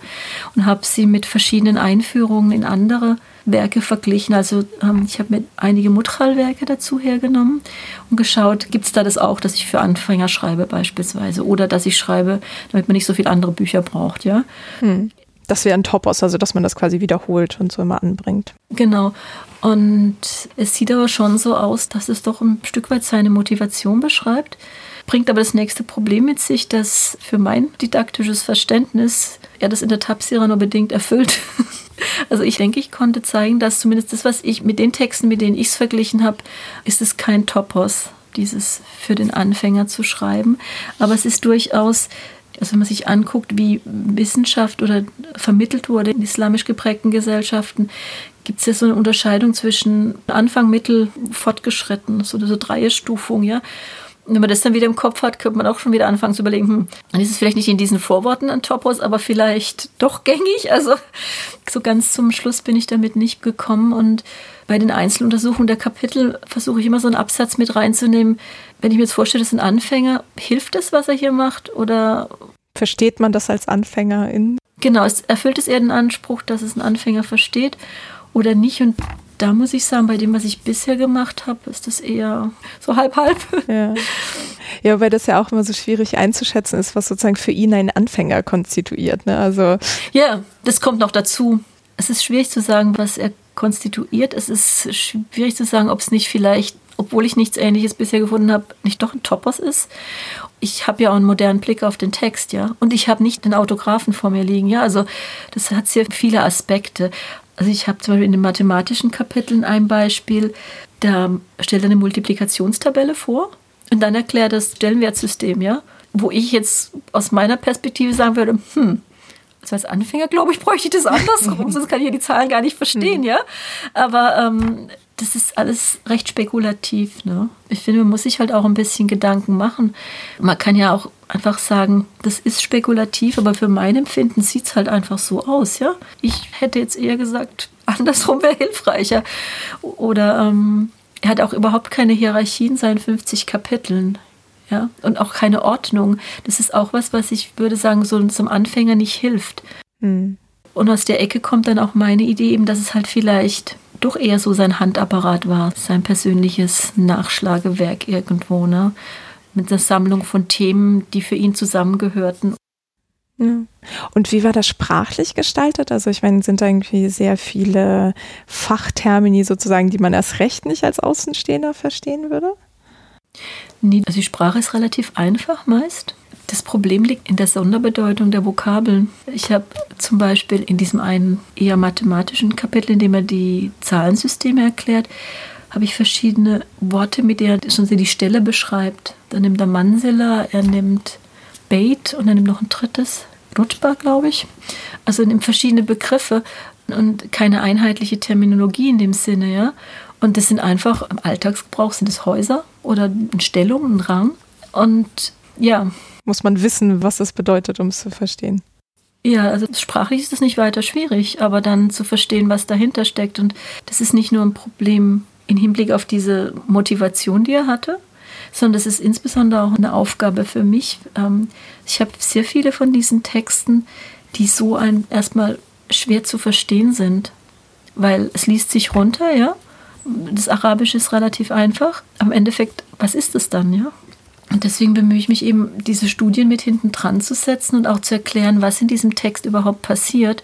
Sonst ist das einfach nur langweilig und nicht hilfreich. Ja, das ist ja, selbst wenn man weiß, was jedes Wort bedeutet, kann sich der Kontext trotzdem ja. nicht erschließen, weil man eben nicht weiß, womit ein Wort belegt ist oder so. Ich glaube, das ist auch ähm, in anderen Genres oft, also Philosophie zum Beispiel oder Medizin, da muss man ja auch immer ganz speziell wissen, auf welche Tradition ein Wort zurückgeht, was das mit sich bringt und so, um das richtig einordnen zu können. Ja, oder zum Beispiel jetzt das, was ich gerade mache, diese Zeitmessung bei Nacht mittels der Mondstation. Das ist wirklich 28 mal der gleiche Text, immer mit einer anderen Mondstation eingetauscht. Also klar, ein paar Schreibfehler drin, aber im Endeffekt 28 mal der gleiche Text. Die Mondstation immer ausgetauscht. Und das ist im Prinzip eine Liste ja, von ähm, Zeitpunkten bei Nacht und der Name der Mondstation da muss man erstmal verstehen, wie das funktioniert oder erstmal erklären, wie das funktioniert, um das nutzen zu können zur Zeitmessung. Und das ist dann auch so, wo ich denke, also entweder hatte er Anfänger im Blick, die sehr, sehr viel wussten, ja, oder es ist eher zum Nachschlagen. Ne? Und dann muss ich mir nicht diese Liste an Mondstationen merken, die ich brauche für die Zeitmessung, sondern ich kann sie nachgucken. Ne? Aber ich bin mir da auch sicher, wenn ich weitere Kapitel bearbeite, kommt da einfach noch einiges zusammen und so eine Tendenz wird sich am Schluss bestimmt zeigen. Ja, und es hört sich auch an nach so einem spannenden neuen Genre an, das wir jetzt hier im Podcast zum Beispiel, glaube ich, noch nicht so beleuchtet hatten. Also wir hatten ähm, Werke, die durcharrangiert sind, so Chroniken zum Beispiel, aber dann auch welche, die eher spontane Notizen waren. Also das Notizbuch des Webers zum Beispiel in Folge 13 oder auch ähm, das Tagebuch vor dem Tauch in Folge 37. Ähm, und hier klingt das ja schon so danach, dass er sich Gedanken gemacht hat, also beim Arrangement und das Wasser da aussucht, dass es schon mit so einer, einer Absicht irgendwie zusammengestellt ist, aber diese Absicht sich noch nicht so ganz erschließt auf den ersten Blick. Nicht wirklich. Also ich habe so verschiedene Arbeitshypothesen. Eben dieser Handapparat, das ist eine. Ähm, ich habe auch schon drüber nachgedacht, weil ich am Anfang so einen geschlossenen Teil habe, dass er im Prinzip am Anfang noch seinem Plan folgte und er das irgendwie aufgegeben hat, einfach noch mm, aufgefüllt. Also man muss mal sehen, ja. Um dann vielleicht nochmal auf die Zahlensysteme zurückzukommen, die er erklärt, das sind ja die allerletzten Kapitel, ja. Aber die Zahlensysteme benutzt das ganze Buch über. Ja. ja. Aber ein letztes Kapitel ist total praktisch, wenn ich was nachgucken will, ja, weil das ist immer hinten. Also im Endeffekt sammle ich einfach Ideen die sich so aus dem Arrangement ergeben. Und ich muss natürlich immer vorsichtig sein, es ist nicht der Autograph, ja. Vielleicht ist es jetzt das letzte Kapitel und es war es gar nicht, ne? Also die Kopie vom Autor irgendwie autorisiert oder teilweise auch geschrieben, das nennt man Autografen. Also es ist ja alles nochmal sozusagen gebrochen. Ich muss nochmal anders drüber nachdenken. Ne? Mm, ja. Und gibt es in der Oxforder oder vielleicht auch in der Pariser Handschrift irgendwie Notizen von Lesern oder Kommentare oder so? Mm, ja, in der Oxforder Handschrift liegen sogar Zettel drin. Die habe ich mir aber noch nicht angeguckt im Detail, weil ich an dem Kapitel einfach noch nicht dran bin. Sonst ist in beiden wenig notiert. Wenig bis gar nichts. Ja. Also auch keine Besitzvermerke, die uns helfen würden zu rekonstruieren, wo die Handschrift irgendwann zwischendurch war. In Paris habe ich mir das noch nicht angeguckt und in Oxford habe ich das getan, das hat mir aber bisher nicht weitergeholfen. Hm, okay. Aber was vielleicht auch ganz interessant ist, ich hatte mal geguckt, nachdem ich sozusagen auf der Seite nicht weiterkam, wie die Handschrift nach Oxford kam. Und die ist schon relativ lange da. Also die ist schon seit dem 16. oder 17. Jahrhundert da. Also das ist ja auch nochmal interessant. Ne? Das ist schon ein bisschen länger her, als ich das gemacht habe. Das muss ich mir nochmal anschauen. Hm. Ja, diese Rekonstruktion der Wege ist immer ganz hilfreich so. Ja. Hm. Und können Sie dann trotzdem sozusagen irgendwas zur, ja, ich weiß gar nicht, Rezeption ist wahrscheinlich das falsche Wort in diesem Zusammenhang, weil es ja jetzt irgendwie kein Werk ist, das gedacht war, um jetzt irgendwie großflächig gelesen zu werden. Mhm. Aber ähm, ist das irgendwie in anderen Kontexten aufgetaucht oder so? Also es wurde jetzt anscheinend noch nicht ganz oft kopiert, aber vielleicht irgendwo aufgegriffen. Mhm. Also als Gesamtwerk, wie gesagt, habe ich nur diese eine zweite Handschrift, aber halt deutlich später, ne? Und einen deutlich anderen Raum, was mir auch ein bisschen was sagt, dass es irgendwie weiterging. Ähm, das Einzige, was ich versuche ein bisschen zu schauen, ist einzelne Kapitel, ob die irgendwo weitergingen, weil es bietet sich ja an in so einem Werk, das relativ unverbunden ist, Kapitel rauszunehmen, die einem interessieren. Aber das scheitert momentan schlicht und ergreifend daran, dass wenig gemacht ist. Also ich kann nicht für jedes der 50 Kapitel an die Handschriften gehen. Ja, dann kann ich zu jedem Kapitel ein Projekt machen. Ähm, aber es hätte sein können, dass jemand sich Teile daraus kopiert und sie dann sozusagen als einzelne Handschrift für sich irgendwie hat. Würde ich vermuten. Ne? Das bietet sich einfach an, Teile herauszunehmen und neu zusammenzustellen, wenn es so unverbunden ist. Also ich habe bisher noch nichts dergleichen gesehen. Mhm. Und ich versuche immer ein bisschen herauszubekommen, wo er die Tradition her hat. Nicht im Sinne von, dass ich seine eigentliche Quelle identifizieren kann. Das geht bei diesen allgemeinen Texten recht schwierig, aber zu zeigen, in welcher Tradition er steht. Und ähm, schon da wird es schwierig, weil beispielsweise diese Prognosen mittels des Regenbogens, da ist nicht viel gemacht in den arabischen Quellen und ediert noch viel weniger. Mhm. Ja, und das ist so ein bisschen mein Problem. Und von daher würde ich sehr stark vermuten, dass einzelne Kapitel irgendwo weitergehen, dass man die vielleicht auch gar nicht so identifizieren kann, dass sie aus diesem Text sind, weil er ja selbst schon oft sehr allgemeines Wissen verwendet und da dann Abhängigkeiten festzustellen, ist, ist schwierig. Ne? Mhm. Aber sagen wir so, dass einige der Themen, die er bespricht, weiter virulent sind, das lässt sich schon nachweisen. Also ähm, es gibt in Oxford ein relativ bekanntes anonymes Werk, das Kitab al-Bulhan das so eine bunte Mischung ist aus sehr hübschen Abbildungen, prognostischen Praktiken und Zeitmessung. Also auch eine richtig kunterbunte Mischung. Und einige von den Themen, die Al-Ashraf immer bearbeitet, finden sich in dem Werk auch wieder. Hm. Aus welchem Jahrhundert ist das? Das ist schwierig. also es ist ich glaube, Konsens ist momentan, dass es aus dem 14. Jahrhundert ist. Es wird gern Abu Masha zugeschrieben, aber wenn überhaupt, dann ist es damit wohl nur lose verbunden. Es hat eine schwierige Textgeschichte. Aber es hat einige der Inhalte auch. Also ich will nicht sagen, dass die irgendwie voneinander abhängig sind, auf gar keinen Fall, ja. Mhm. Aber es ist ein Beispiel, von denen es wahrscheinlich noch viele, viele mehr gibt, wo ähnliche Themen behandelt werden. Also die Themen gehen einfach weiter. Das lässt sich daran zeigen. Mhm. Und ich glaube auch, dass das wirklich schwierig wird, wenn man nicht nochmal eine komplette Abschrift findet, die auch den Titel hat, zu sagen, es käme aus der Ecke.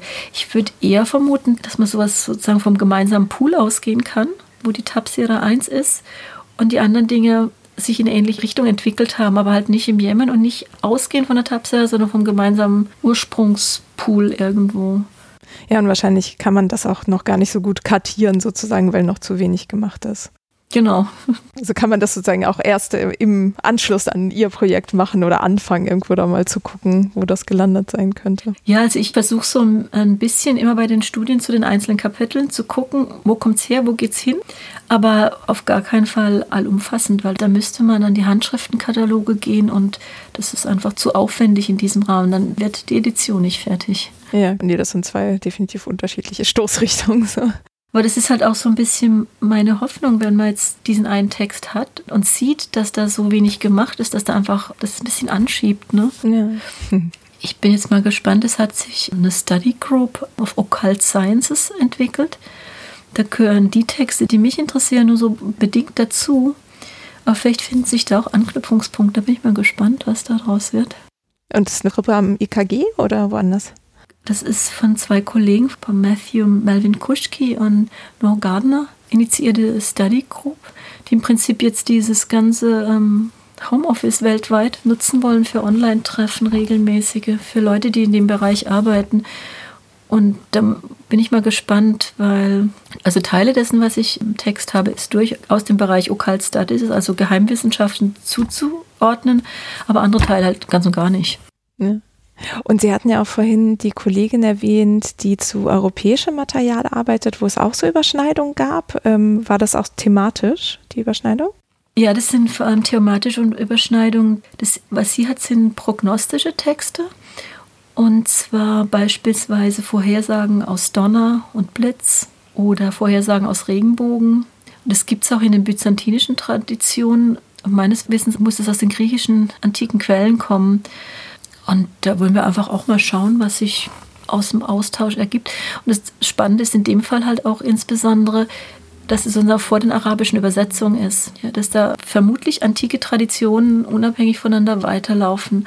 Mhm. Was ja dann auch ein bisschen was drüber sagt, ja, dass man die Dinge entweder braucht oder wertschätzt oder irgendwie sind sie wichtig, sonst laufen sie nicht weiter, ja. Und das auch in verschiedenen Kulturgebieten, in verschiedenen Sprachen. Ne? Also da bin ich mal gespannt, was sich daraus ergibt. Das ist so ein Nebenplatz.